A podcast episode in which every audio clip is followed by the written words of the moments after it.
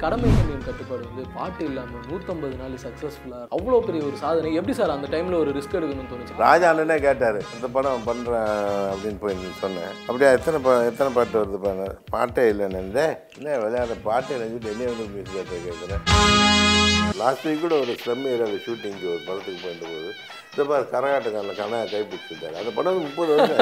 அதுக்கப்புறம் எத்தனையோ படம் நடிச்சிட்டேன் நான். அந்த அளவுக்கு அந்த பாப்புலர் ஆட்டி கொடுத்துட்டேன் இந்த சின்னராசு ஆசைப்பட்டா அடையாம விடவே மாட்டான். புரிஞ்சுக்காத புள்ளியா இருக்கே. அதுலேயும் அந்த சிங்கிள் டேக் ஷாட் ஒன்று ரெண்டு நிமிஷம் முப்பத்தி ஒன்று செகண்டுன்னு நினைக்கிறேன். ஐயோ அந்த ஹாலில்? சுற்றி.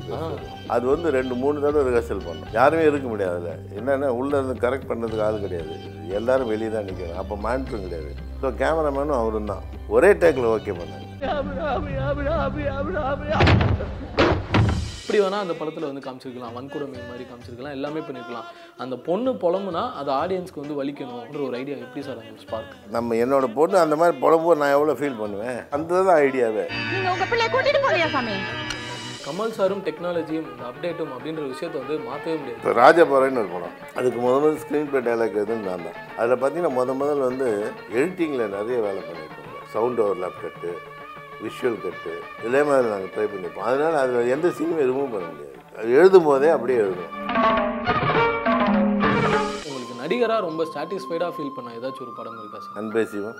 நான் நாசருக்கு வந்து ஒரு ரைட் ஹேண்ட் மேன் அப்படின்னு சொன்னாங்க. அதுக்கப்புறம் நான் சீன்ஸ் பண்ணும்போது அந்த கிளைமேக்ஸ் தான் அந்த கேரக்டரே வந்து இதாகிடுச்சு சூப்பர் ஸ்டார் வந்து ஒரு ஸ்டேஜில் வந்து பேசியிருப்பாரு. கமல் சாருடைய கோபத்தை வந்து நிறைய பேர் பார்த்தது கிடையாது நான் பார்த்துருக்கேன் அப்படின்ட்டு. ஸோ அவருடைய கோபம் என்ன விஷயத்துக்கு சார் அவர் ரொம்ப கோவப்படுவார் கூட இருக்க ஆர்டிஸ்ட் யாரும் இன்சல்ட் பண்ணுறது ரொம்ப கோவம். கூட இருக்கவங்களுக்கும் சுயமரியாதை விஷயத்துக்கு வந்து அதிகமாக இம்பார்ட்டன்ஸ் கொடுப்பாரு. நம்ம தான் டைம் கிடைக்கும் போது அட்ஜஸ்ட் பண்ணி அப்பப்போ பாராட்டு தமிழ் சினிமாவே ஒரு மிகப்பெரிய அளவில் எதிர்பார்த்த படம். அவருடைய கனவு அவருடைய படைப்பா மருதநாயகன். மருதநாயகன். ஸோ அதை பற்றி ஏதாச்சும் டிஸ்கஷன்ஸ் பண்ணுவீங்களா sir? Ten fifteen days shoot பண்ணாங்க. ஒரு ஃபைவ் தௌசண்ட் ஃபீட் இருக்கு. சூப்பராக இருக்கும் அதெல்லாம் வந்து அவர் அவர் எப்பயோ ஹாலிவுட் லெவலுக்கு போயிருப்பார் அவர். இப்போ அதை எடுக்க முடியாது.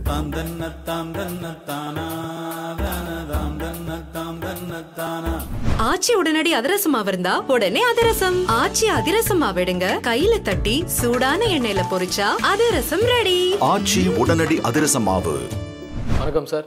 வணக்கம். எப்படி இருக்கீங்க சார்? நல்லா இருக்கு நல்லா இருக்கு. ரொம்ப மகிழ்ச்சி சார் உங்களை நேர்காணல் பண்ணுறதுல ஸோ இப்போ ஒரு பத்து பதினஞ்சு நாளைக்கு முன்னாடி கூட பன்னீர் புஷ்பங்கள் படம் வந்து பார்த்துருந்தோம். சில படங்கள் வந்து ஒரு சில ஃபில்ம் மேக்கர்ஸ்க்கு வந்து பெஞ்ச் மார்க்காக இருக்கும். உங்களுக்கு வந்து முதல் படமே ஒரு பெஞ்ச் மார்க்கான ஒரு படம்ல. ஸோ அந்த படம் வந்து இப்போ பார்க்கும்போதும் என்ன ஒரு ஃபீல் கிடைக்குதுன்னா எல்லாரையுமே அது எந்த காலகட்டத்தில் பார்த்தாலும் ஸ்கூல் டைமுக்கு திரும்ப கொண்டு போயிடுது ஸோ அப்படிப்பட்ட ஒரு படத்தோடைய வந்து ஸ்டார்ட் பண்ணிக்கிங்களா அந்த அனுபவம் பற்றி சொல்லுங்கள் முதல்ல வந்து சினியுலகம் ரசிகர்களுக்கு என்னுடைய வணக்கங்களும் நன்றிகளும். என்னை வந்து இன்டர்வியூ பண்ண நீங்கள் வந்திருக்கீங்க. நாங்கள் டேரக்டர் சீரியஸ் சாட் ஒர்க் பண்ணும்போது கங்கை அமர் நாங்களாம் ஒரு செட்டு ஸோ அமர் வந்து ஒரு படம் பண்ணணும்னு ஆசைப்பட்டார். என்னை வச்சு டேரக்ட் பண்ணணும்னு அவர் தான் ரொம்ப ஆசைப்பட்டார். நீ டேரக்டர் டேரக்டர் டேரக்ட் சொல்லிட்டே இருப்பார். ஸோ எப்பயுமே நானும் அமர் ஒன்றா சுற்றிட்டுருவோம் அப்போ வந்து அவர் கம்போசிங் பசங்களாம் போகும்போது நான் கூட போவேன். அசிஸ்டன்ட் டேரக்டர் இருக்கும்போது அப்போ ஒர்க் இல்லாத நேரத்தில் கூட போவேன். அப்போ அவர் சொன்னது நான் தான் இது பன்னீர் புஷ்பங்கள் எனக்கு உடனே இமீடியட்டாக பிடிச்சி போச்சு. ஏன் அப்படி பிடிச்சி போச்சுன்னா நான் காலேஜ் டேஸில் நிறைய ஃபாரின் பிக்சர்ஸ் பார்ப்பேன். அதில் ஒரு படம் வந்து ஃப்ரெண்ட்ஸ்னு நினைக்கிறேன். எனக்கு கரெக்டாக ஞாபகம் இல்லை. அந்த படம் நான் பார்க்கும்போது ஏன் இந்த மாதிரி படங்கள் தமிழில் வர மாட்டேங்குதுன்னு நான் யோசிப்பேன் அப்பயே. வித விதமாக இருக்கு நல்லா இருக்குது அதுவும் இதே மாதிரி ஒரு யங் யங்ஸ்டர்ஸ் வச்சு கல் தான் அது ஸோ இந்த இதெல்லாம் சொன்னோன்னே எனக்கு ரொம்ப பிடிச்சி போச்சு. அதில் ஓகே டன் அப்படின்னு சொல்லி நம்ம உட்காந்து அதுக்கப்புறம் வாசம் சேர்ந்து நான் எல்லாம் சேர்ந்து ஸ்க்ரீன் ப்ளே பண்ணி அதுக்கப்புறம் அதை டயர் பண்ண வந்தோம். அதுக்கப்புறம் அந்த படம் ரொம்ப ரிலீஸ் ஆகி ரொம்ப சக்ஸஸ்ஃபுல்லாக போச்சு. ஒரு சின்ன பட்ஜெட்டில் பண்ண படம். நல்லா சக்ஸஸ்ஃபுல்லாக போய் நிறைய டிஸ்ட்ரிபியூட்டருக்கு அது நல்ல வருமானம் கொடுத்துச்சு. நான் பாடம் நடத்த போறதில்ல. ஜஸ்ட் ரிலாக்ஸ் சரி சரி சரி.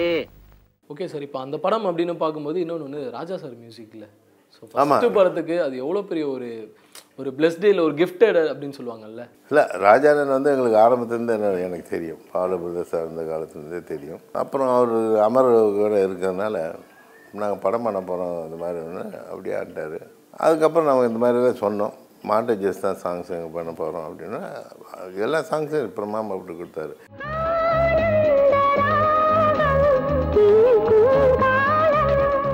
நிச்சயமாவே சார் ரொம்ப எவர்கிரீனான ஒரு மூவி அதான் பார்க்குற எல்லாருக்குமே அந்த ஸ்கூல் டேஸ்க்கு கூட்டிகிட்டு போகக்கூடிய ஒரு படம் இப்போ வரைக்கும் இருக்குது அண்டு இன்னொரு விஷயம் சார் இப்போ எக்ஸ்பிரிமெண்டலாக ட்ரை பண்ணுறது அப்படின்னு சொல்கிறது இப்போ வந்து அதிகமாக எல்லா ஃபில்ம் மேக்கர்ஸும் ட்ரை பண்ணுறாங்க பட் வந்து கடமை கண்ணியம் கட்டுப்பாடு வந்து பாட்டு இல்லாமல் நூற்றம்பது நாள் சக்ஸஸ்ஃபுல்லாக அவ்வளோ பெரிய ஒரு சாதனை. எப்படி சார் அந்த டைமில் ஒரு ரிஸ்க் எடுக்கணும்னு தோணுச்சு? படம் பண்ணால் வித்தியாசமாக எதாவது பண்ணணும். நல்ல படமாக பண்ணுங்கிறது தான்.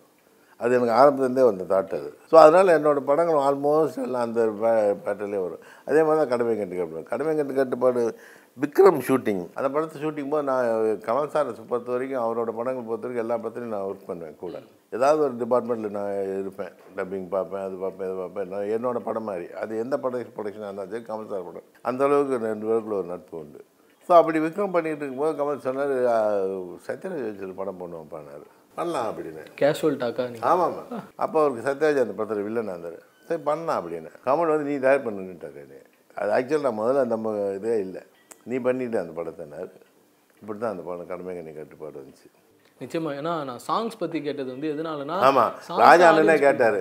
ஆ வேற அடுத்த படம் பண்ணுறேன் அப்படின்னு போய் சொன்னேன். அப்படியே எத்தனை பா எத்தனை பாட்டு வருது பாரு பாட்டே இல்லைன்னு என்ன விளையாடுற பாட்டே இல்லைன்னு சொல்லிட்டு என்னைய வந்து மியூசிக் டேரக்டர் கேட்குறேன் இல்லை ரீரிகார்டிங் எனக்கு வேணும் அந்த படத்துக்கு. அதுக்கு தான் உங்களுக்கு வந்தேன் அப்படின்னு. நிச்சயமா எல்லாருமே யோசிக்கக்கூடியது தானே. சாங்ஸ் தான் ஃபர்ஸ்ட் ஒரு ஆடியன்ஸை புல் பண்ணும் அந்த இல்லை எனக்கு ஒரு தாட் என்னென்னா ஆரம்பத்துலேருந்தே அது தப்பு. ரைட்டோ எனக்கு தெரியாது. படம் வந்து சாங் வந்து படத்தோட ஃப்ளோ க கம்ப்ர கன் இது பண்ணுற மாதிரி எனக்கு ஒரு ஃபீலிங் வரும். அது வந்து ஒரு ஆர்டிஃபிஷியலாகவும் இருக்கும். ப்ளஸ் அது படத்தோட ஃப்ளோ வந்து கட் க டைவர்ட் ஆகி கட் பண்ணும்போது எனக்கு ஒரு ஆரம்பத்துலேருந்தே ஒரு ஃபீலிங் செம்ம மேட்ரு சார் நீங்கள் இப்போ இந்த இன்டர்வியூவில் சொல்கிறத ஒரு ரெண்டு நாளைக்கு முன்னாடி கமல் சார் வந்து ஒரு ஸ்டேஜில் பேசியிருந்தாரு. எனக்கு சாங்ஸ் மேலே அப்போ இருந்து வந்து கோபம் கிடையாது. பட் எங்களுக்கு கதை சொல்கிறதுக்கான டைம் அது கொஞ்சம் இழுத்துருது அப்படின்ற மாதிரி பேசியிருந்தாரு. ரெண்டு பேருக்கு அதான் ஒரே நண்பர்கள் ஒரே மாதிரி மைண்ட் செட் தான் இருக்கும். அண்ட் தென் சார் நிறையா படங்கள் வந்து தொடர்ந்து நீங்கள் ஆக்டராக பெர்ஃபார்ம் பண்ணியிருந்தாலும் கரகாட்டக்காரனில் வந்து தர்மகத்தா ரோலில் என் மெடலு நான் யாருக்கு வேணால் கொடுப்பேன். அந்த டைலாக் டெலிவரி பண்ணும்போது கோவத்தை தாண்டி அதில் ஒரு நக்கல் டோன் ஒன்று மெயின்டைன் பண்ணியிருப்பீங்க அந்த கேரக்டரில் ஸோ கங்கை அமரன் சார் கூட அந்த ஒர்க் பண்ண அந்த எக்ஸ்பீரியன்ஸ் நான் அதான் சொன்னேன் அமர் நான் வந்து ரொம்ப காலமாக எழுபதுலேருந்து பழக்கம். கிட்டத்தட்ட அதுவும் ஐம்பது வருஷம் ஆக போகுது அமர் க கர்நாடகா அதுக்கு முன்னாடி ரெண்டு மூணு படம் பண்ணால் எல்லாம் பண்ணிட்டு இருக்கும்போது கர்நாடகாரன் படம் பண்ணும்போது ஒரு நாள் எதுக்கும் அவனை பார்க்கறதுக்காக நான் அவன் இவன் சொல்கிறது தப்பாக நினச்சிக்கூடாது. அது வரமாட்டேங்குது. அவர் உங்கள் ஃப்ரெண்டு உங்கள் உரிமை. அவரும் சொல்ல வர மாட்டேங்குது அப்போ அவர் பார்க்கறதுக்காக நான் கற்பூர் ஸ்டுடியோவுக்கு போயிருந்தேன். வேறு ஏதோ ஒரு மேட்ரா ஏதோ ஒரு படத்துக்கு சாங்கல் பற்றிய விஷயம் ஏதோ அவர் என்ன பண்ணார் பேசிகிட்டு இருக்கும்போது காசிமர் வந்து மெஷர்மெண்ட் எடுத்தார் எனக்கு. எதுக்கு மெஷர்மெண்ட் எடுக்கிறீங்கன்னு? இல்லை சார் சார் உங்களை எடுக்க சொன்னார். சரி நான் எதுக்கு எடுக்க போகிறேன்னு சொல்லி எடுத்துறேன் அப்புறம் எடுத்தேன் அப்புறம் இப்போ அமர்ட்ட சொன்னேன் என்னப்பா காஸ்ட் மேக்க மெஷர்மெண்ட் எடுத்தான் என்ன விஷயம்? யோ நீ தான் அந்த படத்துக்கு இல்லைன்னாரு எனக்கு அது மாதிரி தான் சொன்னேன். அது எந்த எந்த ஐடியாவுமே இல்லாமல் போய் இப்போ மத்தியானமே ஷூட்டிங் அந்த படம். நான் போய் காலையில் மீட் பண்ணி பேசிட்டு இருக்கேன் மத்தியானம் ஷூட்டிங் ஆரம்பிச்சாச்சு. அப்படி தான் கரகாட்டக்காரன் நான் இல்லை நான் பட் அந்த படம் தான் என்னை வந்து இன்ன வரைக்கும் தமிழ்நாட்டில் எல்லா மூலைக்கும் என்னை கொண்டு போய் சேர்த்தது கரகாட்டக்காரன் தான். அதில் வந்த ப அந்த மாதிரி எனக்கு ஒன்றும் புரியவே இல்லை. என்னப்பா பண்ண அந்த படத்தில் இவ்வளோ இதாக இப்போ கூட நான் இப்போ நான் ஒரு லாஸ்ட் வீக் கூட ஒரு ஸ்லம் ஏரியாவில் ஷூட்டிங்க்கு ஒரு படத்துக்கு போயிருந்தபோது இந்த பாரு கரகாட்டக்காரில் கனா கைப்பிடிச்சு விட்டார். அந்த படம் வந்து முப்பது வருஷம் முப்பத்தி மூணு வருஷம் ஆகுது ஆல்மோஸ்ட் இன்னும் அங்கே வந்து நான் கரகாட்டக்காரன் தான். அதுக்கப்புறம் எத்தனையோ படம் நடிச்சிட்டேன் நான். இரநூறு முந்நூறு படம் பண்ணிட்டேன்னு நினைக்கிறேன். அந்த அளவுக்கு அந்த இது பாப்புலர் ஆட்டி கொடுத்துச்சு எனக்கு அந்த கரகாட்டக்காரன். இந்த ஐயா பெரிய மனுஷா. கரகாட்டத்தை பற்றி உனக்கு என்ன தெரியும்? இத பத்தி தெரிஞ்ச நாலு பெரியவங்க சொல்லியிருந்தா நாங்களே ஏத்துக்குவோம். ஏய் நான் கரெக்டா பண்ண வந்திருக்கியா? இது ஏன் மெடல்? நான் கொடுப்பேன் கொடுக்க மாட்டேன். நீ யார் கேட்கறதுக்கு கேரக்டர் எங்களுக்குள்ள ஸ்ட்ராங்காக இறங்கிடுச்சுன்னு நினைக்கிறேன் எல்லாருக்குள்ளேயுமே. தென் சார் நீதி நிழலாக இருக்கட்டும் என் தமிழ் என் மக்களில் வந்து சிவாஜி சார் வந்து டைரக்ட் பண்ணியிருக்கிறீங்கல்ல அந்த அனுபவம் பற்றி சொல்லுங்கள் சார் ஏன்னா கமல் சாரே வந்து சிவாஜி சார் பற்றி பேசும்போது அவர்கிட்ட ரீடேக் கேட்குறதுக்கே எங்களுக்குலாம் தைரியம் இருக்காது அப்படின்னு சொல்லுவாங்க. நீங்கள் டைரக்ட் பண்ணியிருக்கீங்க ஃபுல் படம். இல்லை எனக்கும் அதே தான் என்னென்னா பெரிய விஷயம் என்னென்னா அவரும் நான் சின்ன வயசுலேருந்து பார்த்தவர் தான் அவர் மடியில் உட்காந்து வந்தவங்க தான் நாங்கள் எல்லாமே இது அதனால் அதை அப்பா தான் கூப்பிடுவோம். ஸோ எங்களுக்கு அந்த உரிமை உண்டு அங்கே அவர்கிட்ட. இப்போ இருக்கிற புது ஆளுங்களை கூட டயட்டனா அப்படின்ற இது காலத்தில் போய் அவர் வந்து என்ன நீ யாராவது ஒரு துரும்பு போட்டு தான் டயட்டனா அந்த துரும்பு என்ன சொல்ல கேட்பார். டைரக்டர் ஆக்டர் அவர். இல்லை அவரே கேட்பார். ஒரு நடிச்சு கொடுத்துட்டு நல்லா இருக்காடா? சரியா இருக்காடா? இல்லை உண்மை பண்ணலாமாடா? நீங்கள் அந்த டைம்லலாம் எப்படி சார் ரியாக்ட் பண்ணுவீங்க? இன்னும் நம்மக்கிட்ட ஒன் மோர் கேட்குறாரு அப்படின்ற மாதிரிலாம் தோணும்? இருக்கும் ஆமாம் அந்த மைண்டில் தாட்டு போகும். இல்லைப்பா சரியா இருக்கு சரியா இருக்குன்னு இல்லை அவருக்கு பிடிக்கலைன்னா மறுபடியும் பண்ணலான்றாரு. நான் ஒரு போலீஸ் ஆபீசர்ங்கிற முறையில இதை சொல்லல இந்த காலேஜில் படிச்ச பழைய மாணவன்கிற முறையில சொல்றேன். எல்லாரும் சட்டையை போட்டுட்டு உள்ள போங்க. அந்த சீன் வந்து பர்ஃபெக்டாக வரணும் அதுதான் இல்லை. தென் சார் என் தமிழ் என் மக்களில் வந்து இன்னொரு விஷயம் கூட ரொம்ப பியூட்டியாக நாங்கள் பார்த்தது பார்த்தீங்கன்னா வாலி சாருடைய ஸ்க்ரீன் பிளேவாக இருக்கும். ஆமாம் அது அனந்து சார் தான் கதை அதுக்கு கொடுத்தாரு. அனந்த் சார் தான் அதோட கதை. அவர் டைலாக் அது டைம் இல்லைன்னு சொல்லி வாலி சார் அது பொலிட்டிக்கல் ஃபிலிம் அதனால் வாலி சார் பிச்சு உதவி இருப்பார் அதில் டைலாக்ஸ் எல்லாம். அப்போ அந்த இந்த அந்த பீரியட் வந்து இந்திரா காந்தி இவருக்கும் ப்ராப்ளம் வந்து இவர் வெளியே வந்த நேரம். சிவாஜி சார் அதுக்காக அந்த கட்சி ஆரம்பித்தார் அப்போ தான் என் தமிழ் மக்கள் அந்த கருத்து. அதுக்காக அந்த ஒரு படம். அந்த கட்சிக்காக எடுத்த படம் அது. நிச்சயமா. அது பார்க்கும்போது சமகால அரசியல் வந்து ரொம்ப ஸ்ட்ராங்காக டைலாக்ஸ் ஆமாம் ரொம்ப நல்லா எழுதியிருப்பாங்க நல்லா எழுதியிருப்பாங்க. ஒவ்வொரு படங்களுமே உங்களுடையது ஒரு எக்ஸ்பெரிமெண்டல் பேட்டர்ன் அப்படின்னு தான் சொல்லி ஆகணும். நாங்கள் குணா பற்றி கொஞ்சம் சுவாரஸ்யமான விஷயங்கள் வந்து தெரிஞ்சுக்கிட்டப்போ அந்த படம் ஃபர்ஸ்ட் வந்து ஸ்ரீலங்காவில் ஷூட் பண்ணணும் அப்படின்ற மாதிரி ஒரு பிளானா சார் இல்லை இப்போ ஒரு மலைப்பாங்கான இடத்துல ஷூட் பண்ணணும் அப்படிங்கிறது தான் அது எந்த இடமா இது ஸ்ரீலங்காவும் வந்திருக்கும் அந்த டாப்பிக்கில் புரியுதுங்களா? இப்போ கேட்டிங்கன்னா எனக்கு ஞாபகம் இல்லை. ஒருவேளை அது அந்த லிஸ்ட்டில் ஸ்ரீலங்கா வந்திருக்கலாம். பட் அந்த அந்த படம் அந்த படம் வந்தது கூட எனக்கு ஒரு பெரிய இது. ஏன்னா எல்லாருமே என்னை கேட்பாங்க. க- நிறைய படங்கள் க கமல் சார் படங்கள் ப்ரொடக்ஷன்லாம் ஒர்க் பண்ணும்போதெல்லாம் இது பண்ணும்போது ஃப்ரெண்ட்ஸ் சர்க்கிள் கேட்பேன் ஏன் பண்ணி அவரை வச்சு படம் பண்ண மாட்டேங்கிற பண்ண பண்ண மாட்டேங்கிறேன் எனக்கு வந்து அவரை வச்சு பண்ணால் ஏதோ வித்தியாசமான படம் தான் பண்ணுறதுக்கு நான் ரெடி கமர்ஷியல் படம் அடிக்கடி கலாட்டா மசாலா ஒரு நாலு சாங்கு ரெண்டு ஃபைட் வச்சிருக்கு. எனக்கு எடுக்க எனக்கு அவ்வளோ எனக்கு அவ்வளோ இன்ட்ரெஸ்ட் இல்லை. ஸோ அதனால் நான் வெயிட் பண்ணிட்டு பார்ப்பேன் பார்ப்பேன்னு விட்டுட்டே இருந்தேன். கரெக்டாக அந்த படம் வந்து குணா மாறிச்சு. அது கமல் வந்து நீ இந்த படத்தை நீ பண்ணி கொடுனாரு அப்படி தான் அந்த படம் அமைஞ்சது. அதுலயும் அந்த சிங்கிள் டேக் ஷாட் ஒன்று ரெண்டு நிமிஷம் முப்பத்தி ஒன்று செகண்ட்னு நினைக்கிறேன். ஐயோ ஹாலில். சுற்றி சுற்றி. பேசுகிறோம் அந்த அது வந்து ரெண்டு மூணு தடவை ரிஹர்சல் பண்ணோம். ஃபுல் டைலாக் ஃபுல்லாக ரிஹர்சல் பண்ணி கேமரா ரிஹர்ஸ் பண்ணுறது கேமரா இப்போ ரவுண்ட் ட்ரையல் கிடையாது. ஹேண்டில் தான் பண்ணது. வேலூர் சார் தான் நினைக்கிறேன். வேணும் வேணும் ஆமாம் வேணும் தான். சூப்பர் கேமரா அவர் தான் பண்ணார். மூணு நாலு தடவை ரிஹர்சல் பண்ணோம். யாருமே இருக்க முடியாது அதில். என்னென்னா உள்ளே இருந்து கரெக்ட் பண்ணுறதுக்கு ஆள் கிடையாது. எல்லாரும் வெளியே தான் நிற்கணும் அப்போ மானிட்டரும் கிடையாது. இப்போ இருக்க மாதிரி மானிட்டர் கிடையாது அப்போ. ஸோ கேமராமேனும் அவரும் தான். ஒரே டேக்கில் ஓகே பண்ணாங்க. அந்த ஷாட்டுடைய மொத்த பியூட்டியுமே லாஸ்ட்ல அவர் இடிச்சுப்பார்ல ஃப்ரண்ட்டில் இடிச்சுட்டு சைடில் இடிச்சுட்டு கீழே விழுறது எவ் ஒருத்தர் எவ்வளோ ஃபோக்கஸ்டாக அந்த சீன் மேலே இருக்க முடியும் அதுவும் சுற்றி சுற்றி அந்த ஒரே டேக்கில் ஓகே பண்ணாங்க. அதுக்கப்புறம் சேஃப்டிக்கு கேமராமேன் சொன்னேன் வேணா இன்னொரு டேக் எடுத்துக்கலாம். அப்புறம் ஒரு டேக் எடுத்தோம். செம மெமரிஸில் உங்களுக்கு அந்த படம் வந்து நிச்சயமா?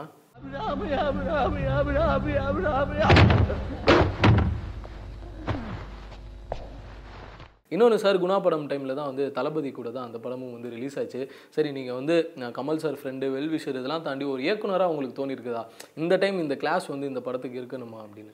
இல்லை எதுக்கு அந்த எனக்கு அவர் ஒரு பேட்டர்ன் படம் இருக்கா நான் ஒரு பட்டன் படம் இருக்கேன் இதில் எதுக்கு நம்ம அதை பற்றி யோசிக்கணும்?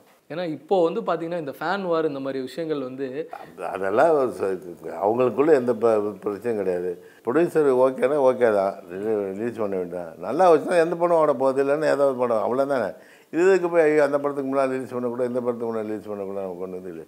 இவரும் ஒரு பெரிய ஹீரோ அவரும் ஒரு பெரிய ஹீரோ அவ்வளோதானே நிச்சயமா சார். சரி ஓகே. இப்போ இந்த கல்ட் மூவிஸ் அப்படின்னு சொல்கிறோம் அது நீங்கள் பண்ண படமாக இருக்கட்டும் கமல் சார் பண்ண படங்களாக இருக்கட்டும் எப்போவுமே ஒரு ஃபியூச்சருக்கான ஒரு சினிமாவாக இருக்குது. அது ஒவ்வொரு முறையும். அந்த காலகட்டத்தில் அது எப்படி மக்கள் ரிசீவ் பண்ணாங்கன்றதை தாண்டி இப்போ வரைக்கும் சினிமா கற்றுக்கணும்னு நினைக்கிறவங்களுக்கு அது ஒரு லெசன் மாதிரி ஒரு டிக்ஷனரி மாதிரி அதை சொல்லலாம். ஸோ அந்த மாதிரியான ஒரு ஐடியாலஜி எப்படி சார்? அந்த உங்களுடைய ரெண்டு பேருடைய மைண்ட் செட்லேயுமே அது. இல்லை ஐடியாலஜிங்க இல்லை. ஒரு நல்ல படம் எடுக்கணுங்கிறது ஆரம்பத்து காலத்துலேருந்து எங்களுக்கு ஒரு ரெண்டு பேருக்குமே ஒரு இது. ஒரு நல்ல படம் டீசெண்டான படம் எடுக்கணுங்கிறது தான்.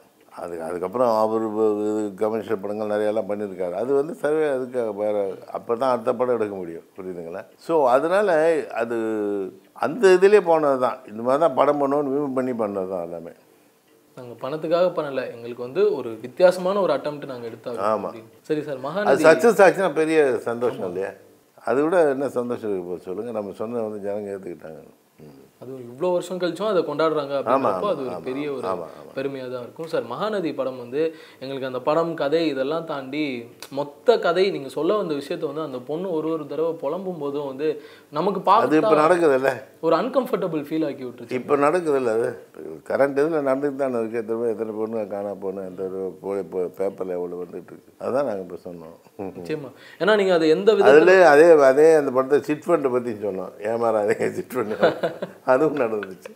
எல்லாரும் உஷாராக இருங்க அப்படின்றத வந்து அப்பயே ஒரு டிஸ்க்ளைமராக சொல்லியிருக்கீங்க. சார் அந்த படத்துடைய ஐடியான்னு நான் கேட்க வந்தது இதுதான் சார். எப்படி வேணால் அந்த படத்தில் வந்து காமிச்சிருக்கலாம். வன்கொடுமை மாதிரி காமிச்சிருக்கலாம். எல்லாமே பண்ணியிருக்கலாம் அந்த பொண்ணு புலம்புனா அது ஆடியன்ஸ்க்கு வந்து வலிக்கணும். அவனுக்குள்ளே வந்து அது ஹர்ட் ஆகணும். அது அன்கம்ஃபர்டபுளாக ஆக்கி விடணுன்ற ஒரு ஐடியா எப்படி சார் அந்த ஒரு ஸ்பார்க் அதாவது நம்ம என்னோடய பொண்ணு அந்த மாதிரி புலம்பும் நான் எவ்வளோ ஃபீல் பண்ணுவேன்? அதான் அந்த அந்த அப்பனோட ஃபீலிங் தான் எல்லாத்துக்கும் கன்வெர்ட் ஆகும் அது அந்த புலம்பல் கட்ட போது அப்பா வந்து அவனை வெட்டியாக ஆகணும்னு சொல்லி போகிறான் இல்லையா? ஸோ அதுதான் அந்த தான் ஐடியாவே பார்க்குறவங்க அந்த கேரக்டரில் கனெக்ட் ஆயிடணும் full ஆ. அவ்வளவுதான். நம்ம வீட்டில் இப்படி நடந்தா ஆமாம் நான் அது நான் அந்த படம் ரிலீஸ் நிறைய பேர் எனக்கு ஃபோனில் திட்டினாங்க. என்ன படம் எடுக்கிறீங்க? ஏன்னா பெண்கள் இருக்க வீட்டில் எல்லாருமே கொஞ்சம் கொஞ்சம் ஜெர்க் ஆயிட்டாங்க அந்த படம் பார்த்துட்டு. நம்ம வீட்டில் இந்த மாதிரி ஏன்னா யோசிப்பாங்கல்ல. ஐயோ நம்ம பொண்ணுக்கு கூட ஆயிடுமோன்னு. அதனால ரொம்ப ஏங்க என் என்னோட இன்க்ளூடிங் மை பிரதர் அவரே கூப்பிட்டு என்னடா படம் எடுக்கிறீங்க? பயமுறுத்துறீங்களா? அப்படின்னு கேட்டார் அவர். புரியுதுங்களா? அந்த மாதிரி யதார்த்தம் அதுதான் அதுதான் அவங்க ஷூட் பண்ணோம். அதுக்கு அந்த அந்த மாதிரி இப்போ ஒரு பொண்ணு புலம்புறதை கேட்டால் அப்பனோட ரியாக்ஷன் என்ன இருக்கும்? அதுதான் கிளைமேக்ஸ் அவ்வளோதான் சும்மா மேட்டர் சார். பஸ் செடுதாவ். ஆர் விடுங்கடா. ஒரு நாளைக்கு எத்தனை கஷ்டம்? அண்ட் இந்த படம் வந்து பார்த்தீங்கன்னா டெக்னிக்கலாக இன்னொரு ஒரு பெரிய விஷயத்தை தமிழ் சினிமாக்கு அறிமுகப்படுத்தினது வந்து ஒரு. ஃபோட்டோ நாங்கள் பார்த்தோம். ஆவிட் நீங்கள் கமல் சார்லாம் உட்காந்து சிஸ்டமை பார்த்துட்டு இருக்கிற மாதிரி. படங்கள்ல நான் புது வகையான கதையை சொல்கிறேன் இல்லை என்னுடைய ஸ்க்ரீன் பே டிஃப்ரெண்ட்டாக காட்டுறதை தாண்டி நான் டெக்னாலஜியும் இன்ட்ரடியூஸ் பண்ணுவேன் அப்படின்றது வந்து கமல் சார் கிட்ட நம்ம பேசிக்கான ஒரு விஷயம் அது. அப்டேட்டாக போயிட்டு இருக்கோம். அந்த படத்தில் அந்த சாஃப்ட்வேர் வந்து அது உங்களுக்கே புதுமையாக இருந்திருக்கும்ல. ஆமாம் ஆமாம் டெஃபினட்டாக டெஃபினட்டாக எங்களுக்கு ஏன்னா டுரு டுருன்னு ஓட்டி ஓட்டி. மூவியால் ஓட்டி ஓட்டி பார்த்தது இப்போ இது ரொம்ப பிரமாதமாக ரொம்ப சாஃப்டாக எந்த சத்தமும் இல்லாமல் நல்லா எப்போ வேணுமோ அது சேவ் பண்ணதில் டக்கு எடுத்துக்கலாம். இல்லைன்னா கட் பண்ணி தூக்கி போட்டு மறுபடியும் ஃபிலிம் தேடிட்டு அந்த காலங்கள்லாம் போயிடுச்சு அப்போ நிறைய பேர் என்ன பெருசு ஆவிர் கொண்டாட்டிங்கன்னு நிறைய பேர் பேசுனாங்க. இப்போ எல்லோரும் அதுக்கு மேலே அட்வான்ஸ் எல்லாம் யூஸ் பண்ணிகிட்டு இருக்காங்க. அது அது நாங்கள் ப ப- பண்ணியே தீருவோம்னு சொல்லி அதில் கொஞ்சம் அந்த சதீஷ் தான் எடிட்டர் அவர் கொஞ்சம் ப்ராக்டிஸ் பண்ணிட்டு இருந்தார். ரொம்ப ஸ்மூத்தாக இருந்துச்சு அது எடிட்டிங் எங்களுக்கு எந்த பிரச்சனையும் இல்லை. எந்த இதுவும் அதாவது இந்த ஃபிலிம் தேர் அது தேர் இது தேர்லாம் இல்லை அதில்.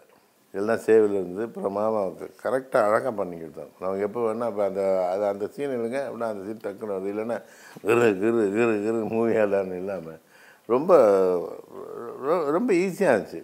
ரொம்ப ஈஸியாக டெக் ரொம்ப நல்லா இருந்துச்சு அது. இன்னொன்று சார் கமல் சாரும் டெக்னாலஜியும் இந்த அப்டேட்டும் அப்படின்ற விஷயத்தை வந்து மாற்றவே முடியாது. கமல் சார்னா ஒரு புது ஆமாம் அவர் இன்ன வர வரைக்கும் அது அப்டேட் தான் இருக்கார். அந்த தேடல் உங்களுக்கு அப்பயே தெரியுமா? அவர் ஏதாச்சும் ஒன்று வித்தியாசமான ஒரு எக்ஸ்பெரிமெண்டல் பண்ணிக்கிட்டே இருக்கணும் ஆமாம் எனக்கு எனக்கும் கமலும் நானும் கமலும் கிட்டத்தட்ட ஐம்பது வருஷம் ஃப்ரெண்ட்ஸு இப்போ நாங்கள் ஸ்கூல் டேஸ்லேருந்து ஃப்ரெண்ட்ஸு ஸோ அந்த அப்போ இருந்தே அந்த இது உண்டு. இப்போ ராஜபாறைன்னு ஒரு படம்.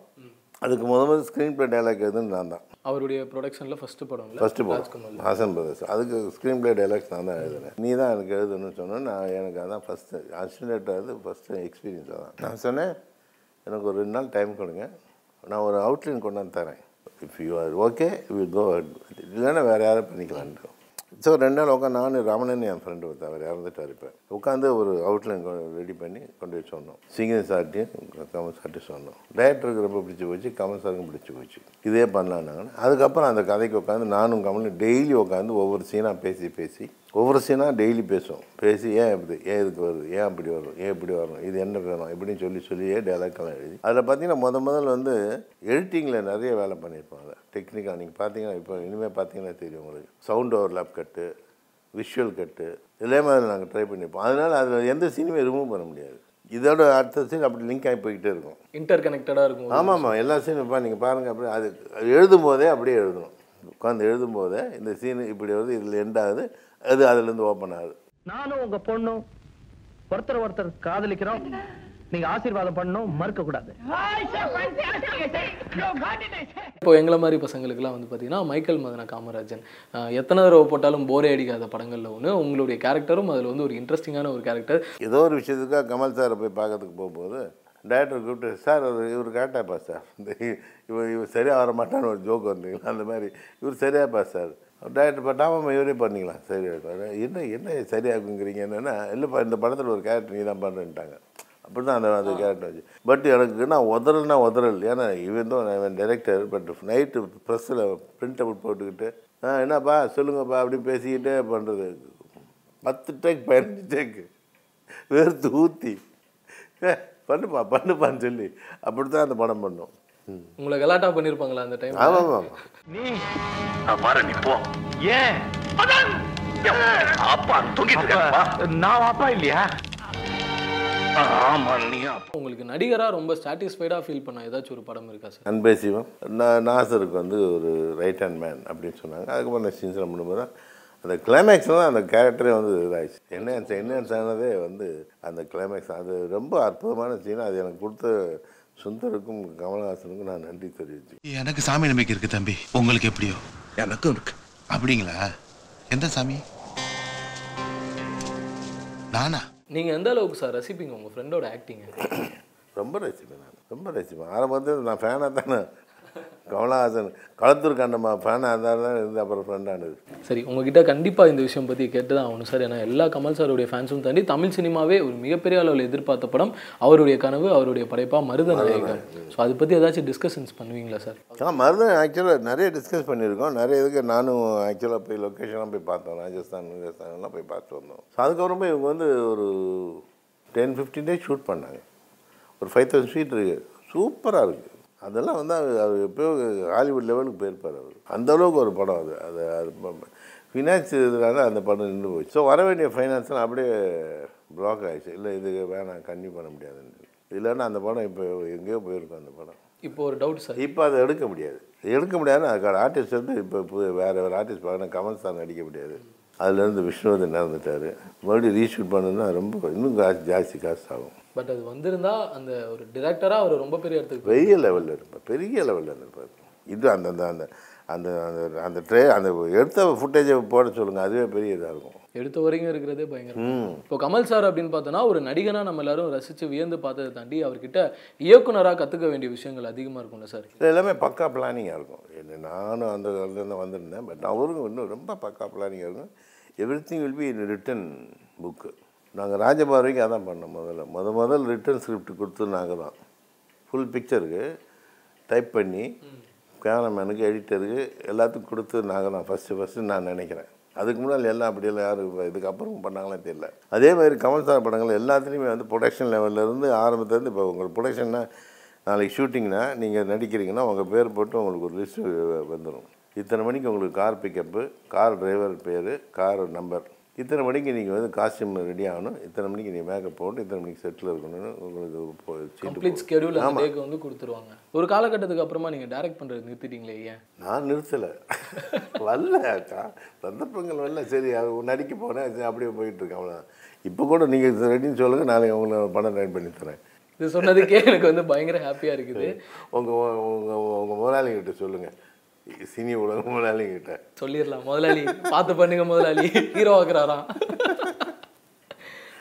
தென் சார் இப்போ அடுத்த அடுத்த படங்கள் என்ன சார் பண்ணிட்டு இருக்கீங்க இப்போ விக்ரம் பண்ணிகிட்டு இருக்கேன் கமல் சார் விக்ரம் பண்ணிகிட்டு இருக்கேன் எப்படி வந்திருக்கு எடுத்த வரைக்கும்? நல்லா வந்திருக்கு நல்லா வந்திருக்கு நல்லா வந்திருக்கு. அப்போ அந்த பையன் லோகேஷ் ரொம்ப ரொம்ப அவருக்கு என்ன வேணுமோ கரெக்டாக பேசி நல்லா எடுத்துடுறாரு நல்லா எடுக்கிறாரு. அவருமே ஃபுல்லாக எழுதிடுவாராமே இதுதான் அப்படின்னு ஆமாம் ஆமாம் எழுதி வேறு ஆனால் மைண்டில் வச்சுக்கிட்டு எல்லாத்தையும் கரெக்டாக சொல்லிகிட்டே இருப்பார். ரொம்ப நல்லா சூப்பர் ஸ்டார் வந்து ஒரு ஸ்டேஜில் வந்து பேசியிருப்பாரு. கமல் சாருடைய கோபத்தை வந்து நிறைய பேர் பார்த்தது கிடையாது நான் பார்த்துருக்கேன் அப்படின்ட்டு. ஸோ அவருடைய கோபம் என்ன விஷயத்துக்கு சார் அவர் ரொம்ப கோவப்படுவார்? கூட இருக்க ஆர்டிஸ்ட் யாரோ இன்சல்ட் பண்ணுற ரொம்ப கோவம்.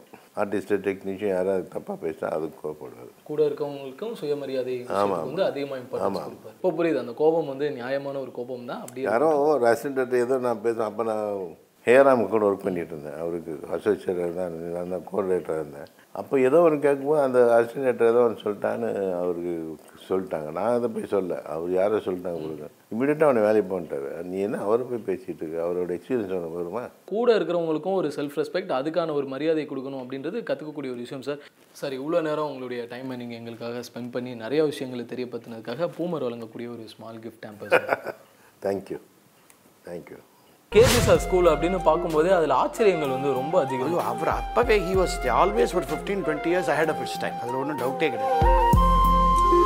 ஒன் திங் அவர்கிட்ட அப்போவே தெரியும் என்னன்னா ஏதாவது ஒன்று சொன்னால் பிளாட்டிங் பேப்பர் மாதிரி அப்படி பிடிச்சிப்பாரு அது தட் வாஸ் தேர் அண்ட் அவருக்கு உள்ள ஒரு வேரி இருந்தது. இந்த துறையில் வரணும் டாப்பில் வரணும் அப்படிங்கிறது.